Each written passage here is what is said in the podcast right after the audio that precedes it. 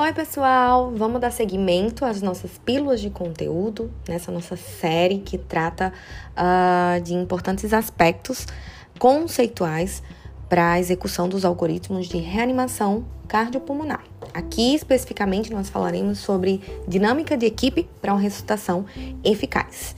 Muitas coisas acontecem ao mesmo tempo é, quando a gente está diante de uma parada cardiorrespiratória. E o trabalho em equipe, ele precisa ser um trabalho bem estruturado. Para que isso aconteça, a nossa equipe ela precisa ter funções muito bem distribuídas, tá? E a comunicação, ela precisa ser fechada, perfeitinha ali, redondinha. Para quê? Para que a gente multiplique as chances de êxito nessa ressuscitação. As equipes de ressuscitação bem-sucedidas, elas não só têm conhecimento ah, sobre a reanimação cardiopulmonar, conhecimento teórico, cognitivo, mas ela também, essas equipes também dominam habilidades e elas também e principalmente demonstram eficácia na comunicação e na dinâmica de equipe, tá?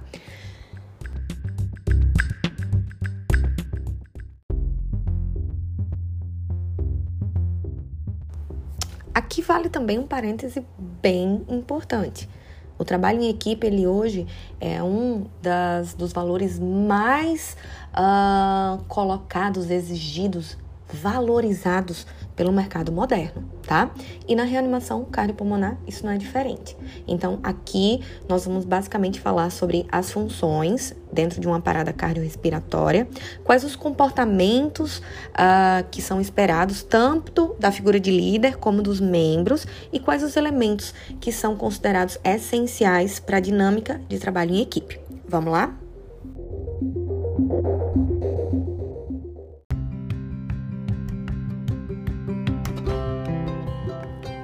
Ok, pessoal, identificamos uma parada cardiorrespiratória. O paciente está parado. Primeira coisa que a gente tem que ter em mente: sete posições precisarão ser assumidas pela sua equipe, que pode ser de três pessoas, de quatro, seis, não sei. Mas esses posicionamentos precisarão ser ocupados. O líder é uma dessas pessoas e é a figura que vai estar ali uh, para organizar o grupo, o líder usualmente é a figura do médico. Por quê? Porque a Associação Americana ela coloca que o líder é a pessoa que está uh, mais concentrada nos cuidados intensivos. Uh, diante daquela parada cardiorrespiratória, em tentar resolver lá, se utilizando de medicações, uh, de soluções que compreendem muito as habilidades médicas. Além do líder, que é essa pessoa que está lá organizando o grupo, fornecendo suporte, que está um, é, orientando, facilitando entendimento e que é um excelente exemplo de comportamento de trabalho em equipe, a gente tem uma outra função que foi trazida agora, no final do ano passado, e que Bruno vai falar melhor sobre ela, que é o coach. O coach, é, ele seria o sétimo componente dessa equipe, ou a sétima função.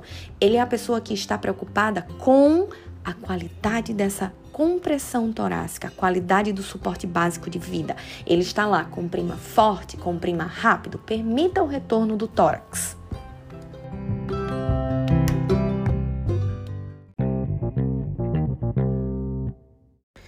Bem, além do coach e do líder da equipe, nós teríamos outros, outras, nós temos, né, outras cinco funções ou posições que são distribuídas dentro da equipe. Um, o socorrista que aplica as compressões. 2. O responsável pela via aérea.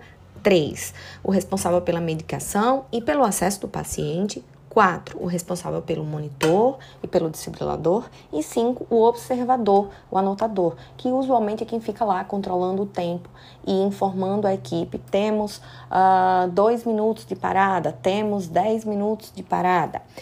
Toda essa dinâmica de funcionamento a gente vai ver em sala com o Bruno, que é o cara da execução desses algoritmos.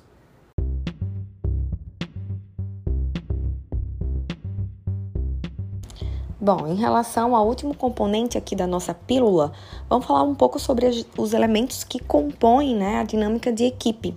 Uh, comunicação em circuito fechado, mensagens claras, funções e responsabilidades também claras, conhecer limitações, compartilhar conhecimentos, intervenção construtiva, reavaliação e resumo.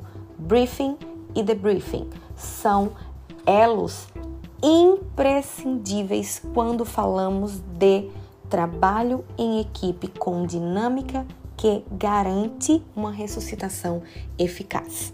Então, poderíamos aqui passar o dia falando sobre cada um desses componentes, mas eu convido você a pensar de maneira reflexiva o que é que significa cada um desses elos.